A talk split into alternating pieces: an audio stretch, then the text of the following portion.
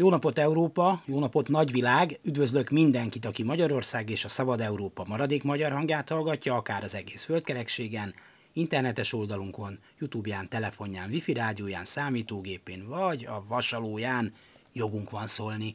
Dési János vagyok, örülök, hogy meg is velünk tartotok, szerkesztőtársam. Zsidai Péter. Motto. Most alszik a magyar a magyarban. Minden nációnak van terve. A magyar azt mondja, ha tönkre jut. Így akartam. Adi Endre. A minap kiderült, új igazságügyi minisztere lesz Magyarországnak, ami nagy öröm. Ha már igazság nincs, akkor legalább miniszter legyen. A Taktaharkányi stadion közönsége külön Molinóval köszöntette a jeles eseményt, és Gyirmút is nagyon készül valami különleges formációval a jeles eseményre. Az ünneplést kicsit nehezíti, hogy momentán senki sem tudja felidézni ki is az új igazságügyi miniszter. Don't you forget it! Bár a nevét szegénynek biztosan felírtam valamelyik cettire, amelyik itt hányódik az asztalomon, semmi baj, nem celebet keresünk, hanem megbízható szakmunkást.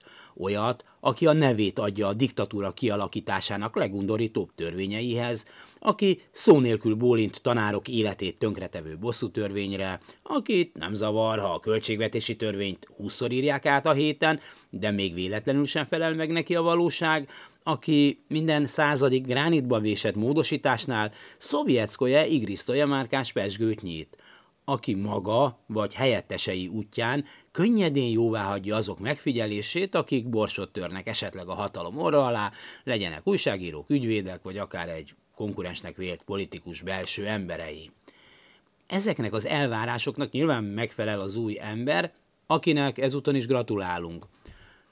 Most próbáljunk eltekinteni attól, amitől egyébként nem lehet, attól, hogy igazságügyi miniszter volt Magyarországon például – Deák Ferenc, Szilágyi Dezső, Vekerle Sándor, Vázsonyi Vilmos, Betlen István, Erdei Ferenc, Kulcsár Kálmán vagy Bárándi Péter.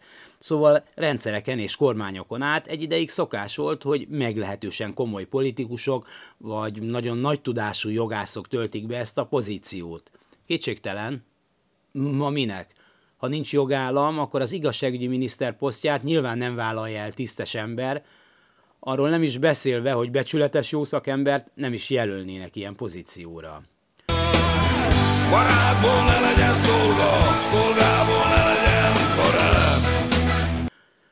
most éppen távozó miniszter nevét is gyorsan el fogjuk felejteni, már ha meglejük azt a fél cédulánkat, amire felírtuk, ha csak a Shuttle Wölner ügyben, akár mint vádlott, nem kerül még párszor elő,